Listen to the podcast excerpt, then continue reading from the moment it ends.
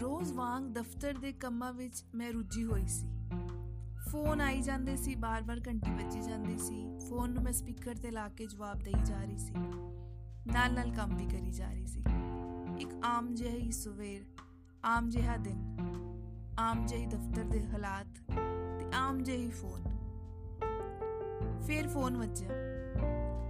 ਮੈਂ ਸਪੀਕਰ ਤੇ ਲਗਾ ਦਿੱਤਾ। ਹਾਈ ਕੀ ਹਾਲ ਹੈ?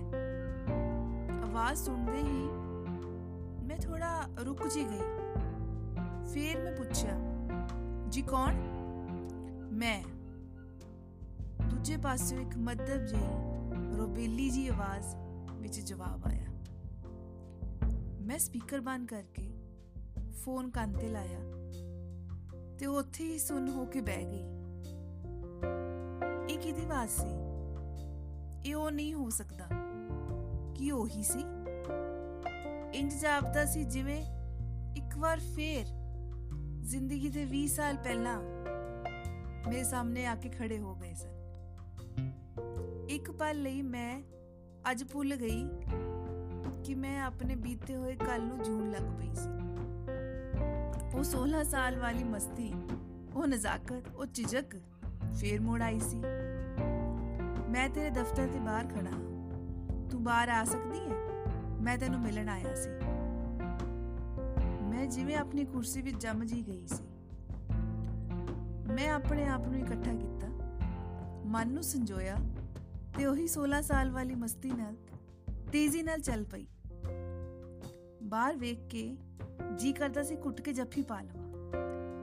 ਹੱਥ ਫੜ ਉੱਥੇ ਹੀ ਬਹਿ ਜਾਵਾਂ। ਫਿਰ ਨਾਲ ਹੀ ਦਿਮਾਗ ਨੇ ਦਸਤਕ ਦਿੱਤੀ। ਤੂੰ ਹੁਣ ਉਹ ਨਹੀਂ ਰਹੀ। ਬਹੁਤ ਕੁਝ ਬਦਲ ਗਿਆ ਹੈ 20 ਸਾਲ ਹੋ ਗਏ ਨੇ ਉਹ ਆਪਣੀਆਂ ਗੱਲਾਂ ਦੱਸਦਾ ਰਿਹਾ ਮੈਂ ਆਪਣੇ ਹੀ ਖਿਆਲਾਂ ਵਿੱਚ ਗਵਾਚੀ ਹੋਈ ਸੀ ਚੱਲ ਫਿਰ ਮੈਂ ਮਿਲ ਚੱਲ ਫਿਰ ਮਿਲਦੇ ਆਂ ਮੈਂ ਹੁਣ ਇੱਥੇ ਹੀ ਆ ਗਿਆ ਹਾਂ ਮਿਲਦੇ ਰਵਾਂਗੇ ਇਹ ਕਹਿ ਕੇ ਉਹ ਲੰਘ ਗਿਆ ਮੈਂ ਉੱਥੇ ਹੀ ਖੜੀ ਰਹਿ ਗਈ ਮੈਂ ਉਹ ਆਪਣੇ 16 ਸਾਲ ਵਾਲੇ ਪਿਆਰ ਨੂੰ ਵੇਖਦੀ ਰਹਿ ਗਈ। ਤੇ ਆਪਣੇ ਦਿਮਾਗ ਦੀਆਂ ਉਲਝਣਾਂ ਨੂੰ ਉੱਥੇ ਹੀ ਸੁਲਝਾਉਣ ਦੀ ਕੋਸ਼ਿਸ਼ ਵਿੱਚ ਲੱਗ ਗਈ। ਕਿਉਂਕਿ ਉਹ 16 ਸਾਲ ਵਾਲੀ ਹੁਣ ਵੀ ਉਸ ਪਿਆਰ ਨੂੰ ਵੇਖ ਰਹੀ ਸੀ।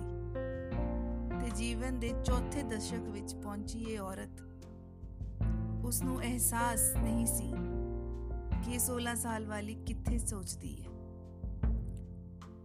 ਚੌਥੇ ਦਸ਼ਕ ਵਿੱਚ ਪਹੁੰਚੀ ਹੋਈ ਔਰਤ ਨੇ ਆਪਣੇ ਸੁਪਨਿਆਂ ਨੂੰ ਸੋਚਿਆ, ਇਕੱਠਾ ਕੀਤਾ।